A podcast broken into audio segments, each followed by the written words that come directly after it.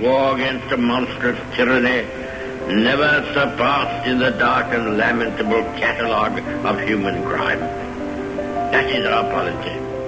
I regard myself as a soldier, though a soldier of peace. It's one small step for man, one giant leap for mankind. It is complete independence that we want. Stimme ab. Wenn ja, dann tritt für mich ein, so wie ich für dich eingetreten bin. I would say to the House, as I said to those who joined the government, I have nothing to offer but blood, toil, tears, and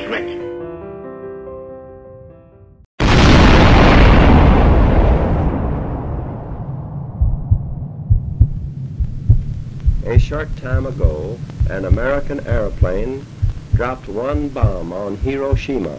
That bomb has more power than 20,000 tons of TNT. Three, Ma hajnalban a szovjet csapatok támadást indítottak külvárosunk ellen, two, Mr. Gorbachev, tear down this wall. one. Az emberiség mítosza a csimpánznál kezdődik, és az istenné válásnál lesz vége. Minden, ami a kettő között van, pedig történelem. Történelem, csimpánz, Isten. Történelem, csimpánz, Isten. Történelem, csimpánz, Isten. A liberális demokráciában az állam természetszerűleg gyönge. Az egyéni jogok szférája védelmében szigorúan korlátoznia kell a hatalmát. A jobb és baloldali parancsuralmi rezsimek ezzel ellentétben az állam hatalmát felhasználva igyekeztek beférkőzni a magánszférába, és ezt különböző célok érdekében uralmuk alá vonni. Ez lehetett az erős hadsereg megteremtése, a társadalmi egyenlőség előmozdítása, vagy a gazdasági növekedés gyorsítása. Ami az egyéni szabadság terén elveszett, annak a nemzeti célok szintjén kellett megtérülnie. A végzetes gyöngeség, amely ezeknek az erős államoknak az összeomlását végül is okozta, mindent számításba véve a legitimitás megfogyatkozása, illetve megszűnése volt, vagyis az eszmék síkján bekövetkező válság. A legitimitás nem abszolút érvényű igazság vagy jog, hanem relatív fogalom, amely az emberek szubjektív megítélésétől függ. Minden hatékony cselekvésre képes rezsimnek valamilyen legitimációs elvre kell támaszkodnia. Olyan diktátor nincs, aki pusztán erőszak révén uralkodna, ahogy például Hitlerről szokták mondani. Egy zsarnok a gyerekein, idős embereken, esetleg a feleségén uralkodhat erőszakkal, ha fizikailag erősebb náluk, de legfeljebb két-három személyen uralkodhat így. Egy több milliós nemzeten semmiképp. Amikor azt gondoljuk, hogy Hitler, mint diktátor erőszak révén uralkodott, ezzel azt akarjuk kifejezni, hogy Hitler hívei, a náci pártot, a gestapót és a Wehrmachtot is beleértve fizikailag meg tudták félemlíteni a lakosság nagyobbik részét. De miért voltak ezek a hívek lojálisak Hitlerhez? Kétségkívül nem azért, mert fizikailag meg tudta félemlíteni őket. Hűségüknek végső soron a hatalma legitim voltába vetett hitük volt az alapja. Magukat, a biztonsági szerveket is kézben lehet tartani a megfélemlítés révén, de a rendszer egy bizonyos pontján a diktátornak szüksége van lojális alárendeltekre, akik hisznek hatalma legitimitásában. Ugyanez áll a legutolsó és legkorruptabb maffia főnökre is. Nem volna kápó, ha a családja valamilyen okból nem ismerné el a legitimitását. Ahogy Szókratész Platón államjában kifejti, még egy rablóbanda sem lehet meg az igazságosság alapelemei nélkül, mert különben nem tudna megosztozni a zsákmányon.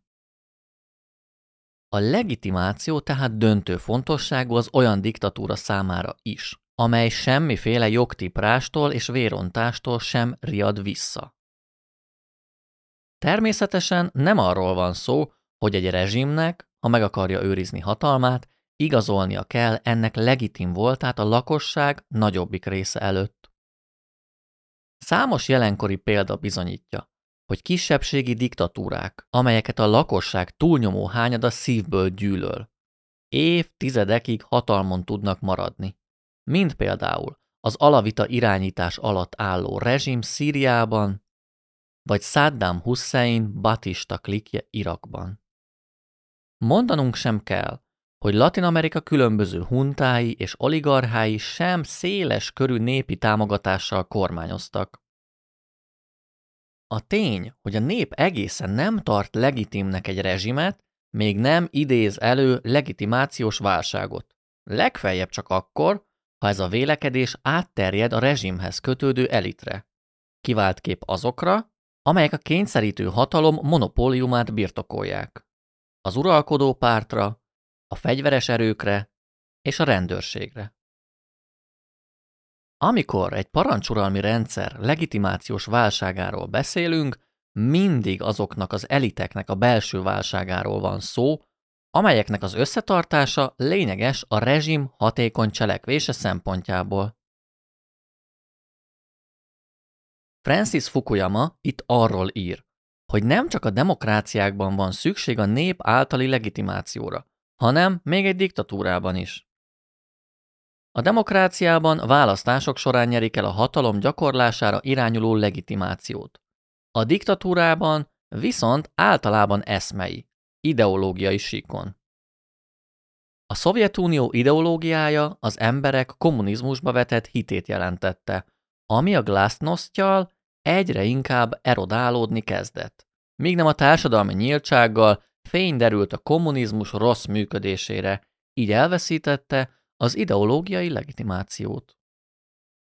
A legitimitás megfogyatkozása pedig minden esetben a hatalom elvesztésével jár. Ebben a részben ki fogom fejteni, hogyan veszítette el a Szovjetunió ezt a fajta felhatalmazását. Előbb azonban a történelem ingaszerű természetéről szólnék egy keveset. Hegelnek, a német filozófusnak van egy elmélete, miszerint bármilyen fejlődési folyamat meghatározható egy triászként. Ha vizuálisabbak vagyunk, akkor elképzelhetünk egy háromszöget is. A triászban mindig van egy tézis, ami az éppen létező elméletet testesíti meg, majd ezzel szemben felállítódik egy antitézis. A kettő összeütközéséből pedig létrejön a szintézis, ami mindkettő előnyeit magába foglalja. Mindezután a létrejött szintézis lesz maga az új tézis, amivel szemben megfogalmazódik egy újabb antitézis, melyek összeütközéséből aztán keletkezik az újabb szintézis. A folyamat pedig újra és újra ismétlődik. Ha ezt a történelemre és kiváltképpen a Szovjetunió összeomlására akarom értelmezni, akkor az a következőképpen néz ki. Stálin volt maga a tézis, amire halála után Ruscsov desztalinizációs törekvéseivel megjelent az antitézis. Majd a kettő összeütközésében létrejött a szintézis. Ez volt a puha totalitárius Ruscsovi olvadás.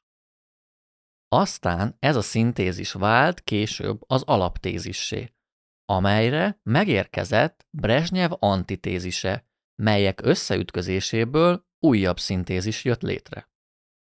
Ez volt a végtelenül bürokratikus Brezsnyevi pangás. Az új tézisre Andropov szolgáltatta az antitézist, majd Csernyenko, majd Gorbacsov, majd Jelcin, aztán Putyin. Aztán majd a putyini tézisre is érkezik egy antitézis. Lehet ezt a folyamatot a történelmi inga jobbra és balra való kilengésével is szemléltetni, csak ez esetben azt mondhatjuk, hogy az orosz konzervatív politika és az orosz reformpolitika között mozog ez az inga. Stálin a konzervatív, kommunista, totalitárius államot működteti, majd Hruscsov reformjaival kileng az inga a másik irányba. Erre válaszreakcióként Brezsnyevvel visszaleng az inga konzervatív irányba. Majd Andropov elsőként meghirdeti a reformokat, amivel egy kisebb lengés mutatkozik az újítások felé. Aztán egy hasonlóan kis mozgás a konzervatív visszarendeződés irányába Csernyenkóval. Aztán újra egy határozott mozgás a reformok felé Gorbacsovval. És Gorbacsov után jön még egy érdekes fordulat. Jelcin populizmusa jól megmutatja nekünk, hogy miért is olyan nehéz új irányt kijelölni a történelemnek. Ami ha nem sikerül, akkor az történik, hogy Putyin felé újra visszaleng az inga. De erről majd a következő részekben lesz szó. Hogyan lehet az, hogy a nyugat Mihail Gorbacsovot a mai napig ünnepli, és béke Nobel-díjjal jutalmazta, hazájában pedig ő a legelutasítottabb vezető a cári orosz birodalom utáni több mint száz évből. Hogyan lehet, hogy keletről és nyugatról nézve ennyire különböző Gorbacsov történelmi megítélése? Hogyan lehet az, hogy Gorbacsov lényegében meg akarta menteni az államszocializmust, mégis ő lett a Szovjetunió sírásója, akit a mai Oroszországi Föderációban elutasít a baloldal és a nacionalisták egyaránt. Sőt, a sztálinisták és a kommunisták is. Mihail Gorbacsov volt Vladimir Ilyich Lenin után a soron következő hetedik vezető. Amikor ő lett 1985. márciusában a szovjet kommunista párt főtitkára, egy gazdasági és társadalmi hanyatlás állapotában lévő nukleáris szuperhatalom vezetését vette át. Mind Andropovnak, mind Gorbacsovnak a hivatalba kerülésekor nyilvánvaló volt a Szovjetunió gazdasági problémáinak a mértéke. Ezért a válság elkerülése érdekében mindkettejük azonnal el is kezdett dolgozni ennek megjavításán. Henry Kissinger a Diplomácia című munkájában sajátos leírást ad Gorbacsov jellemére vonatkozóan. Ez egyszer. A demokráciák várakozásai nem csupán beteljesületlen vágyaknak bizonyultak. Gorbacsov más nemzedékből származott, nem abból, amelynek a gerincét Stálin megtörte. Nem volt meg benne a nomenklatúra előző képviselőire jellemző zsarnokság. A rendkívül intelligens és kellemes modorú Gorbacsov olyan volt, mint a 19. századi orosz regények némileg különc alakja. Egyszerre kozmopolita és provinciális. Intelligens, de ugyanakkor egy kicsit szétszórt. A lényeget jól meglátó, de ugyanakkor vak a középponti dilemmát illetően. Gorbacsovval a beiktatását követően. 1985. szeptember 9-én készített a Time magazin egy interjút, amiben a frissen hivatalba lépett vezető már nagyjából artikulálta azt a külpolitikát, amire innentől kezdve számítani lehetett tőle. Így válaszolt a riporter egyik kérdésére. Azt kérdezte, mi határozza meg elsősorban a szovjet-amerikai kapcsolatokat? Szerintem az a megváltoztathatatlan tény, hogy akár szeretjük egymást, akár nem. Csak együtt létezhetünk. Vagy együtt pusztulunk el. A fő kérdés az, hogy végre képesek leszünk-e felismerni, hogy a békés egymás mellett élésnek nincs alternatívája, és hogy képesek leszünk-e tevékenységünket a harcias útról békés útra terelni. Gorbacsov viszonylag kevés kül- és belpolitikai ambícióval és konkrét elképzeléssel kezdett neki a pártitkári tevékenységének. Néhány dolog azonban biztos. A külpolitika terén békés együttélés szorgalmazott és humanizálni akarta a Szovjetunió arcát. Ezt nehezen lehetne elvitatni tőle, bár idézni fogok olyantól, aki még ezt is kétségbe vonja.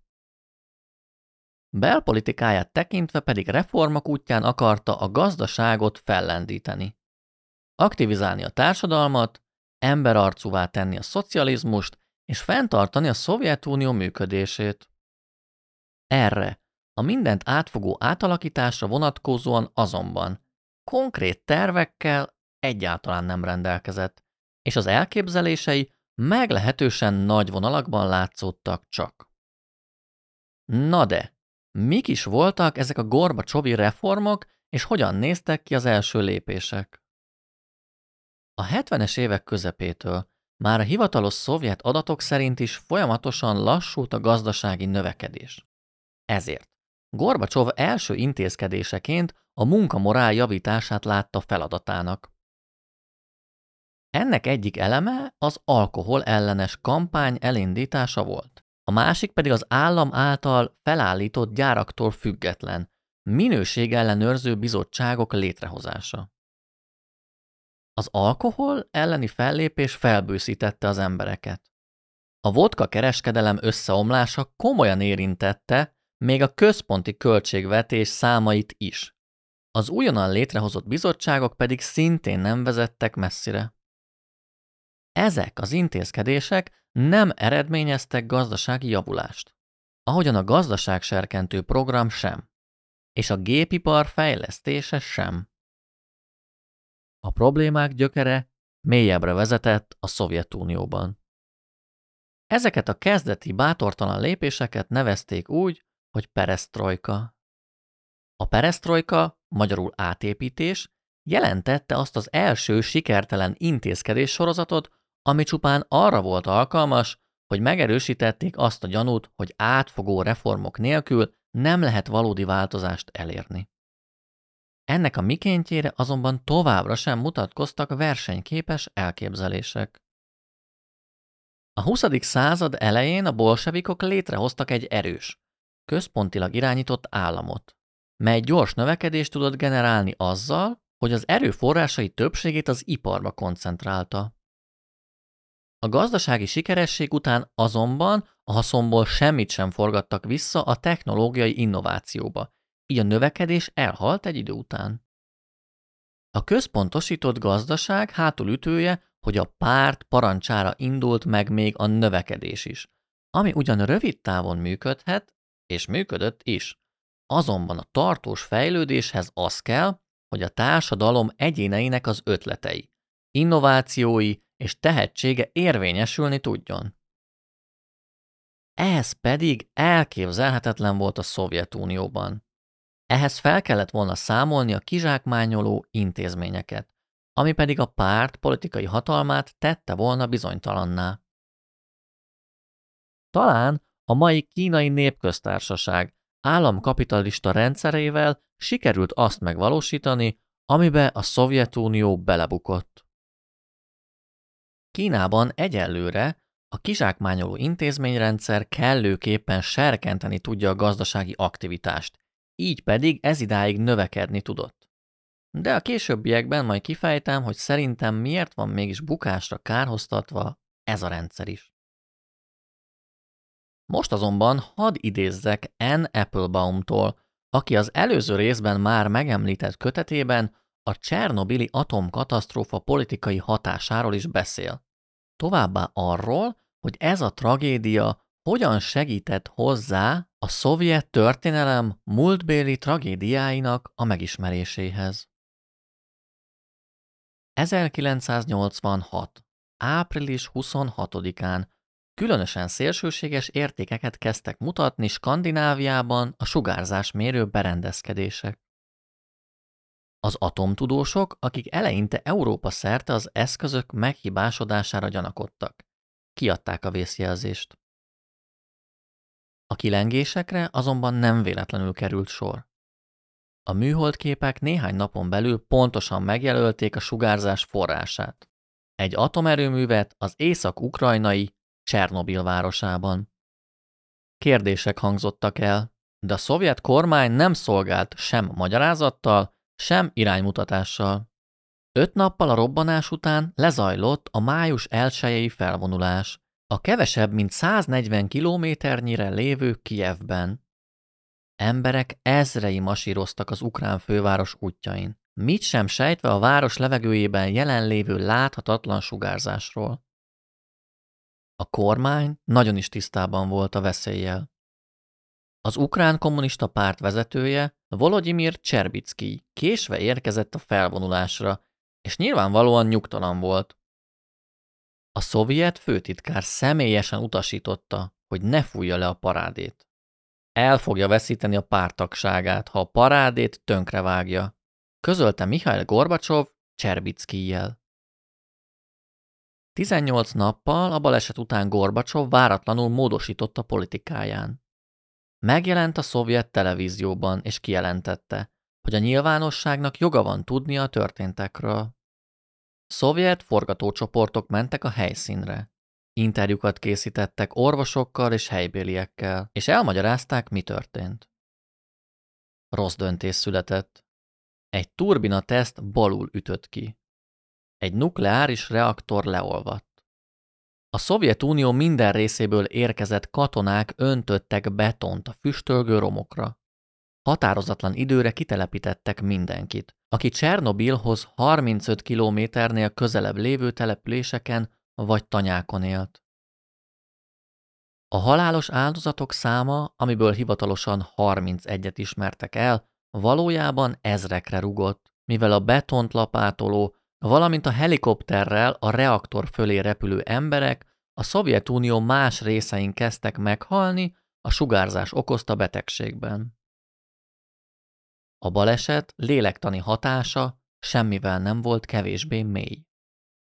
Csernobil lerombolta a szovjet műszaki hozzáértés mítoszát. Ama néhány mítosz egyikét, amiben még mindig sokan hittek. A Szovjetunió azt ígérte a polgárainak, hogy a kommunizmus elvezeti őket a high-tech jövőbe, Csernobil annak a kérdésnek a felvetésére indította őket, hogy lehet-e egyáltalán bízni a Szovjetunióban. Ami fontosabb, Csernobil emlékeztette a Szovjetuniót és a világot a szovjet titkolózás súlyos következményeire, és még saját magát, Gorbacsovot is arra kényszerítette, hogy újra gondolja az álláspontját a pártja múltjának és jelenének megvitatásáról. A baleset miatt megrendült szovjet vezető elindította a glasnost politikáját. A szó szerinti fordításban nyíltságot, vagy átláthatóságot jelentő glasnost arra bátorította a tisztségviselőket és magánszemélyeket, hogy feltárják az igazságot a szovjet intézményekről, a szovjet múltról, így 1932-33 történetéről is. Ennek a döntésnek az eredményeként végül szétfes lett a hazugságok hálója, melyet azért szőttek, hogy az éhínséget, a statisztikák manipulálását, a halálozási nyilvántartások megsemmisítését, a naplóírók bebörtönzését eltitkolják. Ukrajnán belül a katasztrófa felkavarta a múltbéli árulások és történelmi katasztrófák emlékeit, és ahhoz vezetett, hogy az ukránok tetemre hívják a saját titkolózó államukat. Június 5-én, hat héttel a Csernobili robbanás után, Iván Drach költő felszólalt a hivatalos Ukrán Írószövetség gyűlésén. Rendkívül érzelmes hangot ütött meg.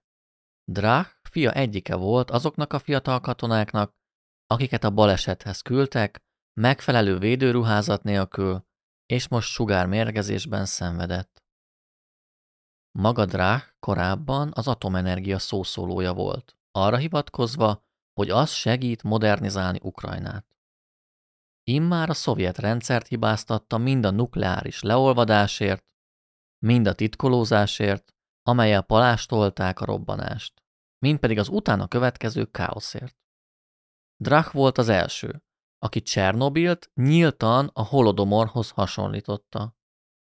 Hosszúra nyúlt beszédében kijelentette, hogy nukleáris válaszcsapás hasított a nemzet genotípusába. Applebaum azt állítja könyvében, hogy a glasnost valódi szándékát tekintve egy gazdasági jellegű intézkedés volt. Gorbacsov ugyanis azt remélte ettől, hogy a Csernobil által okozott ökológiai és társadalmi katasztrófára továbbá a régóta fennálló gazdasági válságra az emberek átfogó tájékoztatása és a problémák közös megvitatása hozhat hatékony megoldást. A szovjet vezetés Csernobil után ráeszmélt, hogy az állami titkosítások, az információk elzárása és az intézményesített hazugságok súlyos következményekkel járhatnak. Az országon belül kétkedéshez vezetett az állam hitelességét tekintve. Külföldön pedig bizalmatlanságot keltett a vezetőkben, ezért logikus döntésnek bizonyult a nyíltság felvállalása. Azonban hamarosan a glasnost fő témájává a közügyeken felül a szovjet történelem vált. Ezzel pedig az irodalmi perspektívák is kinyíltak. Megindulhatott a múlt visszavétele. Megjelenhetett Boris Pasternák doktor zsivágója, akit korábban árulónak tituláltak, műve ellen pedig lejárató kampányok indultak. Megjelenhetett Vladimir Nabokov pornográfia vágyával illetett lolitája is. Publikálni kezdték Szolzsenyicin Gulág-sziget világának részleteit, és milliós példányszámban kelt el az Iván Gyeniszovics egynapja is. A glasnost bevezetésével a társadalmi, kulturális és politikai keretek kiszélesedtek. A gulággal kapcsolatos dokumentumok nyilvánosságra kerültek, az ezt taglaló újságokat pedig hihetetlen kíváncsisággal elkapkodták az emberek. Társadalmi kibeszélés és közvita alakult ki arról, hogy kiket vittek a gulágra. Miért és hányan halhattak meg ott? A munkatáborok a Szovjetunió kezdetétől egészen a végéig működtek. Azonban csak a bomlásának végén került elő a lefolytott szovjet emlékezetből, ami azt mutatja, hogy az emberi tudást nagyban gátolhatja a politika korlátozó ereje. Jobb esetben viszont gyarapíthatja a társadalom kíváncsisága és a kultúrára való nyitottság. A politika korlátozó erejére jó példa Andrei Szaharov története is. Andrei Szaharov egy orosz magfizikus volt, aki még Gorbacsov főtitkári kinevezése előtt kapott az emberi jogok melletti küzdelmeiért Nobel-díjat. Szaharov ezután ellenezte az Afganisztánba való bevonulást is, ezért pedig Gorkiba száműzték. Gorbacsov hivatalba kerülésekor jóvá hagyta ezt a büntetést, azonban 86-ban felülbírálta az ítéletet, és szabadon engedte Szaharovot, aki ezután politikai karrierbe kezdett. Csernobil után ez a második eset, ahol Gorbacsov felülbírálta saját, eredeti nézetét egy ügyben. De azt lehet látni, hogy rengeteg ilyen eset történt vele később. Szintén ebből az évből ismeretes egy hasonló eset. Ahogyan a sztálini munkatáborokról és a gulágon történő tömeggyilkosságokról egyre több publikáció született, fény derült arra, hogy ezek a munkatáborok valamilyen formában még mindig működnek. A nyugati világ már emlékművet akart emelni az elnyomottak emlékének. Már lelkesen beszéltek a Szovjetunió nyugatos vezetéséről. Azonban az Amnesty International ismeretei szerint minimum 600 ember volt még mindig politikai okokból a lágerek rabja. Az egyikük Anatolij Marcsenko volt, aki a Krisztopoli börtönben halt meg egy éjségsztrájk során. A férfi felesége a halálhír hallatán a börtönbe igyekezett, de ott egyetlen politikai tisztel beszélhetett csak, aki sem halotti bizonyítványt nem adott neki, sem kortörténeti vagy temetési papírokat, de még férje személyes leveleit és naplóit sem kaphatta meg. A hatóságok igyekeztek az esetet elhallgatni, de a gyászoló nő nyilatkozata az egész világon elterjedt és hatalmas hírverést keltett, minek hatására Gorbacsov lépéskényszerbe került.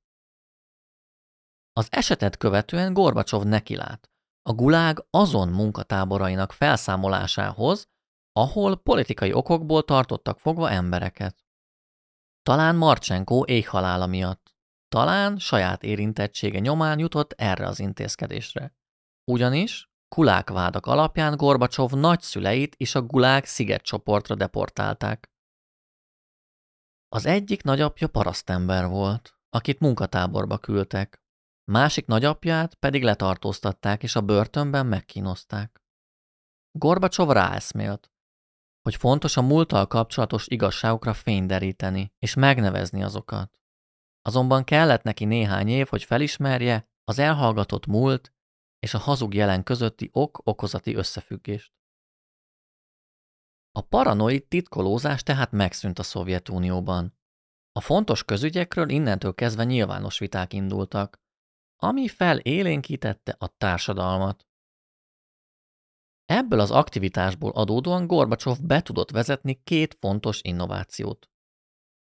Gorbacsovnak az jelentette a fő nehézséget politikájának megvalósításában, hogy hiába vitt véghez személyi változtatásokat a fő bizottságokban. A párt többsége továbbra is konzervatív, reformellenes nézeteket vallott. Ekkor kezdett el Gorbacsov nagyobb hangsúlyt fektetni a kisebb közigazgatási egységekre, a szovjetekre. A szovjetek egyszerűen fogalmazva azok a tanácsok voltak, amelyek területi és települési szinten működtek. Gorbacsov másik innovációja az volt, hogy ezekben a szovjetekben kötelezővé tette a többes jelölést. Ezelőtt az volt a bevett szokás, hogy a szovjetek képviselőit és a párt tisztségviselőit is úgy választották, hogy egyetlen jelöltből lehetett választani. De Gorbacsov elismerve ennek a komikusságát bevezette, hogy több jelöltet kell állítani ezekre a választásokra, ezzel pedig kinyitotta a politikai színteret azok számára is, akik a párton kívülről jöttek. A Csernobili atomkatasztrófa és a politikai játéktér kiszélesedése után Gorbacsov úgy döntött, hogy a saját maga körüli személyi állományt is feltölti új, radikálisan máshogy gondolkodó szövetségesekkel. Ilyen volt Eduard Sevarnadze, akit külügyminiszterének nevezett ki, és később a függetlenedett Grúzia elnöke lett. Alexander Jakovlev lett kinevezve ideológiai tanácsadónak, aki számüzetéséből hazatérve fő támogatója volt a nukleáris leszereléseknek, továbbá el akart számolni a múltban történt szovjet bűnökkel, és a későbbiekben még Putyinnal szemben is kritikus hangnemet ütött meg. A legfontosabb szereplő azonban Gorbacsov, szűk, bizalmasi körében Boris Jelcin volt. Boris Jelcin ekkor lett moszkvai pártelnök, aki a reform intézkedések elkötelezett híve volt. Energikus és kiszámíthatatlan. Nem sokkal a főtitkár mellé kerülése után Jelcin türelmetlen lett, amiért a változások nem az általa megkívánt ütemben történtek. Felszerette volna gyorsítani a peresztrojkát, ezért nyilvánosan is megtámadta Gorbacsovot. A főtitkár erre elképesztően dühös lett. Kihangsúlyozta, hogy fejlődést akar elérni a népe számára, viszont nem akarja a szocialista rendszert feladni. Jelcin megnyilvánulásai pedig ezt a kétes egyensúlyi állapotot nehezítik meg. Gorbacsov egy harapófogóba navigálta saját magát. Sem a konzervatív, keményvonalas kommunisták, sem a reformerek nem örültek intézkedéseinek, és hirtelen azon vette észre magát, hogy két oldalról is egyre gyűlik az elégedetlenkedők száma. A konzervatív kommunisták egyáltalán nem pártolták az újításokat. A reformerek pedig kevésnek és erőtlennek érezték azokat. 1989-re a glasnost hatásai megdöbbentő gyorsasággal erodálták a Szovjetuniót. A Stálin utáni két legjelentősebb vezető, Hruscsov és Brezsnyev tudták, hogy a sötét szovjet múlt teljes feltárása és nyílt megvitatása alááshatja a szovjet birodalom legitimitását. Gorbacsovnak erről fogalma sem volt.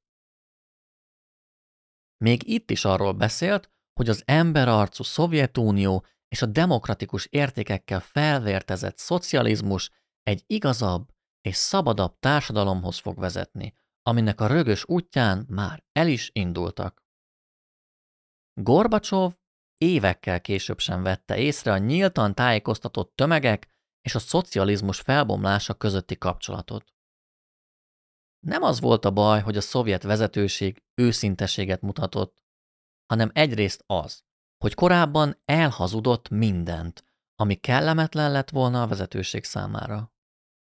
Kezdve a gazdasági mutatóktól, a hadi kiadásokon és infláción keresztül, a politikai kivégzettekig. Másrészt pedig a probléma az volt, hogy nem léteztek azok az intézmények, amik a szabad véleménynyilvánítás fórumai lehettek volna. Illetve nem voltak meg azok a platformok, ahol ütközhettek volna az ellentétes vélemények. Ilyen, hogy szabad véleménynyilvánítás és a pártvezetéssel ellentétes vélemények nem létezhettek. A glasnost felfalta saját magát. Ezáltal Gorbacsov úgy vesztette el a mögötte sorakozó intézmények támogatását, hogy közben a közvéleményt sem sikerült megnyernie, mivel ő volt minden kellemetlen igazság feltárója. Egyedül a biztonsági szervek fogadták el az újításait, de azok is csupán addig, amíg ez rájuk nézve nem járt hatalomvesztéssel. A KGB kezdetben támogatta a mindaddig, amíg ez nem lett káros hatással az állampolgárok fegyelmére. A katonaság elfogadta a peresztrojkát, mindaddig, amíg ez nem járt azzal a gazdasági racionalitással, hogy a hadiiparból pénzt kellett elvonni és máshova becsatornázni. Ekkora már a Szovjetunió állami költségvetésének körülbelül 40%-át emésztette fel a hadipar védelmi kiadásai. Kelet-Európa megszállása és a keleti blokk összetartása nagyon költséges politikának bizonyult. Ez a 40%-os szám igazából egy utólagos, közgazdászok által kalkulált becslés. A hivatalos szovjet dokumentáció 11%-ot vallott be. A legszűkebb körben megtartott politikai bizottság üléseinek jegyzőkönyvéből pedig az derül ki, hogy ők maguk sem tudják pontosan, mennyire rúghatnak a vörös hadsereg kiadásai. Valószínűleg megállapítottak egy nem túl magas, de tekintélyt parancsoló 11%-ot, ami viszont a valóságban körülbelül 40% lehetett. Így vagy úgy, a szocialista mítosz megőrzése és a szovjet birodalom egyben tartása elképesztően drága és fenntarthatatlan feladatnak bizonyult. A gazdaság kudarcával, a nehezen mérhető működtetési költségekkel és azzal, hogy a Szovjetunió eltitkolt bűnei a felszínre kerültek és kibeszélés tárgyát képezték, a szocializmus megváltó erejének mítosza szerte foszlott. Az idillikus, egyenlők társadalmának vágyképét felváltotta az autoriter, elnyomó rezsim alakja. És ezen a ponton térnék vissza a rész bevezetőjéhez. A rendszer elvesztette legitimitását azzal, hogy a korábbi hazugságait nyíltan megvallotta. Fényt árult a hazugságok alatt heverő hullahalmokra. Gorbacsov körül pedig elfogyott a levegő. Gorbacsov a szabadság szellemét kiengedte a palackból. Azt gondolta, hogy ezt a szabadságot arra használhatja, hogy revitalizálja ezzel a szocializmust. De az emberek többet, és többet akartak a szabadságból. Jelcin és Szaharov több pártrendszert akart, de Gorbacsov egyrészt nem akart lemondani az állam által gyakorolt hatalmi monopóliumról, másrészt pedig az akkori szovjet rezsim rendszerét nem tartotta alkalmasnak arra, hogy átvezetődjön a több pártrendszerbe és a piacgazdaságba. Ebben speciál később igaza lett.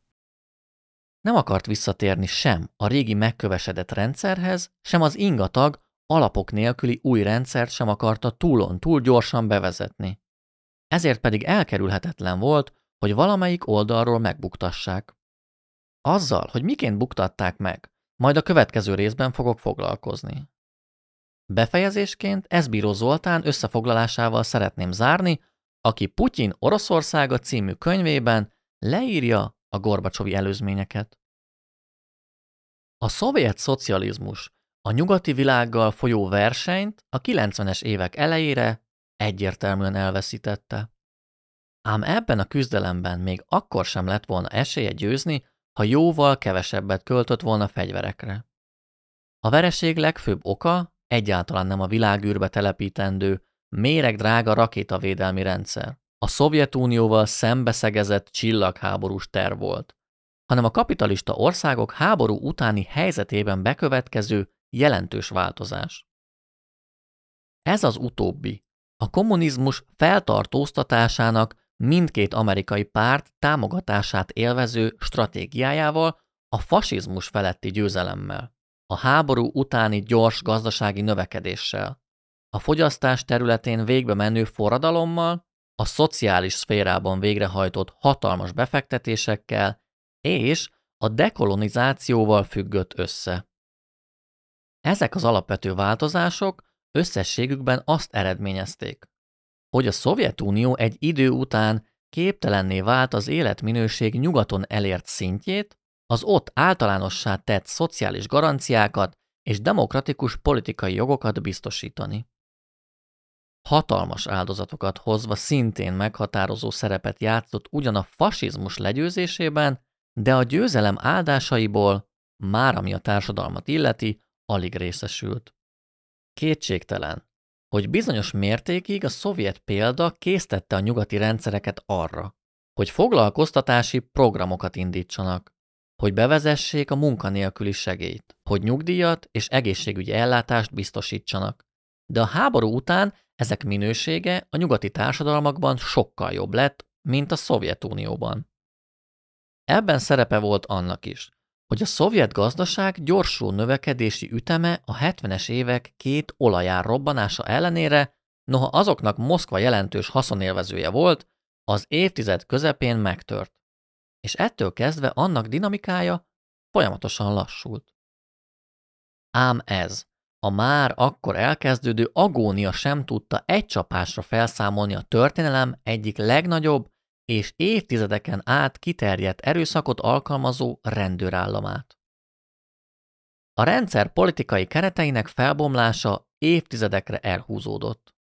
Ebben közrejátszott az is, hogy a Szovjetunióban a munkanélküliség a gazdaság romló teljesítménye ellenére még a 80-as években is ismeretlen jelenségnek számított.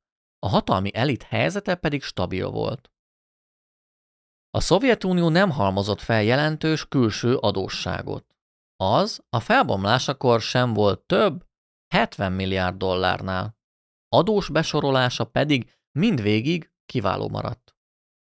A Gorbacsovi reformok megkezdéséig nem volt semmi jele komoly társadalmi elégedetlenségnek. A hatalom pedig az utolsó pillanatig számított. A hadsereg, a rendőrség és a belbiztonsági feladatokat is ellátó titkosszolgálat, a KGB lojalitására. Gorbacsov reformjait nem kiterjedt polgári engedetlenség, nem az erőszak szervezetek lázadása, még csak nem is a külföldi beavatkozás, netán vesztes háború kényszerítette ki. A Szovjetunió gazdasági nehézségei és a lakosság alacsony életszínvonala ellenére is valószínűleg még hosszú évekig, hanem évtizedekig fennmaradhatott volna, ha Gorbacsov és szövetségesei nem kezdenek a szovjet típusú társadalmi rendszer keretei között megvalósíthatatlan reformokba. Az 1985 tavaszán hatalomra került új pártfőtitkár, ahogy elődei közül már Yuri Andropov is látta, hogy a rendszer súlyos gondokkal küzd. Nehéz is lett volna ezt nem érzékelni az Egyesült Államokkal folyó sokrétű rivalizálás meg annyi kudarca láttán. A két szuperhatalom közti verseny nem csak politikai, gazdasági, katonai és technológiai szinten folyt, hanem erkölcsi tekintetben is. Mindkét oldalon úgy gondolták, hogy rendszerük humánusabb, morális értelemben magasabb rendű a másiknál. Két olyan, saját univerzumot teremtő rendszerről van szó, amelyik politikai, gazdasági, katonai és technológiai fölényén túl erkölcsi felsőbbrendűségét is bizonyítani akarta. Gorbacsov hatalmi helyzetbe kerülésével épp ennek bizonyossága vált kétségessé, függetlenül attól, hogy korábban ez a bizonyosság a cinizmus, a korlátoltság vagy az önállító fanatizmus bizonyossága volt-e. A perestroika azonban, ami egyszerre jelentette a politikai és a gazdasági rendszer reformját, és ami egyben az októberi forradalom antikapitalista eszményét volt hivatott helyreállítani, eleve kudarcra volt ítélve. És ennek távolról sem csak belső okai voltak, úgy, mint az ország relatív szegénysége és a gazdaság alacsony technikai, technológiai szintje, hanem sokkal inkább külsők. Mégpedig azok a radikális változások, amelyek a háború utáni kapitalizmust a világ leggazdagabb országaiban jóval vonzóbbakká tették, a szocializmus legvonzóbb változatával szemben is. A Gorbacsovi reformok végeredményükben mind a szovjet típusú társadalmi rendszer, mind a szovjet államkeret felbomlásához vezettek. A legnagyobb szovjet utódállamban, Oroszországban elindított piaci reformok és a versengő demokrácia kialakítására irányuló kísérletek a 90-es években rendkívül komoly áldozatokat követeltek az orosz társadalomtól. A piaci átmenet első öt éve a hiperinfláció, vagyis éves szinten 100%-ot meghaladó pénzromlás körülményei között ment végbe.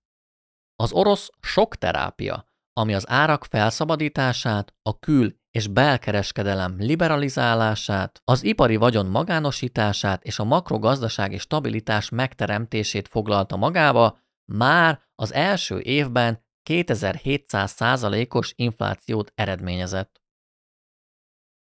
A drámai pénzromlás következtében az orosz társadalom nagy része elveszítette szovjet korszakbeli megtakarításait, fogyasztásának szintje és szerkezete pedig rövid időn belül a 60-as évek végét kezdte idézni. Eszbíró Zoltán összefoglalója nyomán azt mondhatjuk, hogy Gorbacsov egy olyan folyamatot indított el, aminek ha ismerte volna a végeredményét, akkor biztosan máshogyan cselekszik. Úgy gondolom Gorbacsovnak alapvetően jók voltak a szándékai. Homályosak az elképzelései, és szerencsétlenek a módszerei. A peresztrojka nem hozta el a gazdasági hanyatlás után a várt gazdasági fellendülést. A glasnost a totalitárius rezsim után nem tudott polgári társadalmat teremteni. 1985-ös hivatalba kerülése és 1991-es leváltása között megfigyelhetjük, hogy saját nézetei is sokat változtak.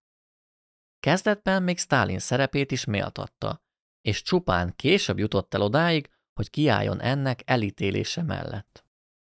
A politikai foglyokkal, a cenzúrával, a sajtószabadsággal kapcsolatban hasonló volt a helyzet.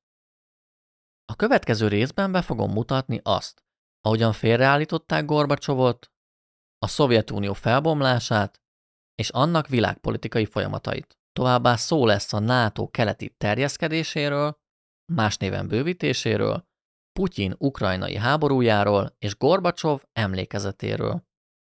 Szembe fogom állítani a fejekben lévő két Gorbacsov képet. Yuval Noah Harari fogja képviselni a racionális, de mélységesen emocionális nyugati nézőpontból látott képet. Gary Kasparov pedig a végtelenül pragmatikus, logikus, de személyes érintettségtől sem mentes keleti nézőpontot. Ezt a részt pedig Gorbacsov énekével szeretném zárni. Ugyanis 2009-ben az egykori szovjet vezető készített egy zenei albumot, amin régi orosz balladákat énekel az elhunyt felesége tiszteletére, melynek a bevételeit jótékony szervezeteknek ajánlotta fel.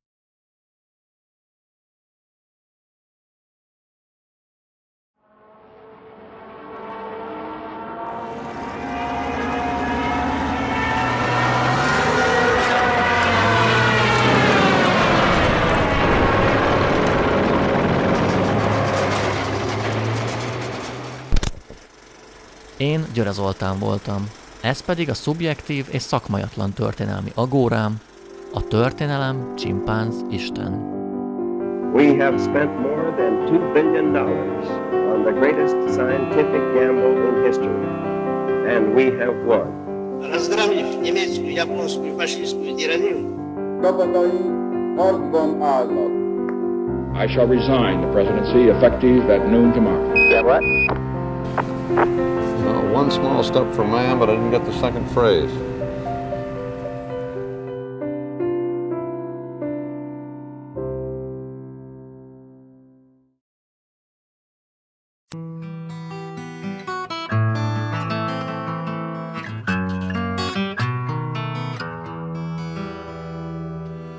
запыленной связки старых писем Мне случайно встретилось одно, Где строка, похожая на бисер, Расплылась в лиловое пятно. Что же мы тогда не поделили, Разорвав любви живую нить? И зачем листкам под слоем пыли Счастье наше отдали хранить? Храня так много дорогого, Чуть пожелтевшие листы, Как будто все вернулось снова, Как будто вновь со мною ты. Все давно прочитаны страницы, Только я не знаю, почему Сердце, словно раненая птица, Тянется к измятому письму. И как будто, позабыв разлады, Ты мне улыбаешься опять. Почему? Нет, никогда не надо Письма наши старые читать. Храня так много дорогого, Чуть пожелтевшие листы, Как будто все вернулось снова, Как будто вновь со мною ты, Как будто все вернулось снова, Как будто вновь со мною ты.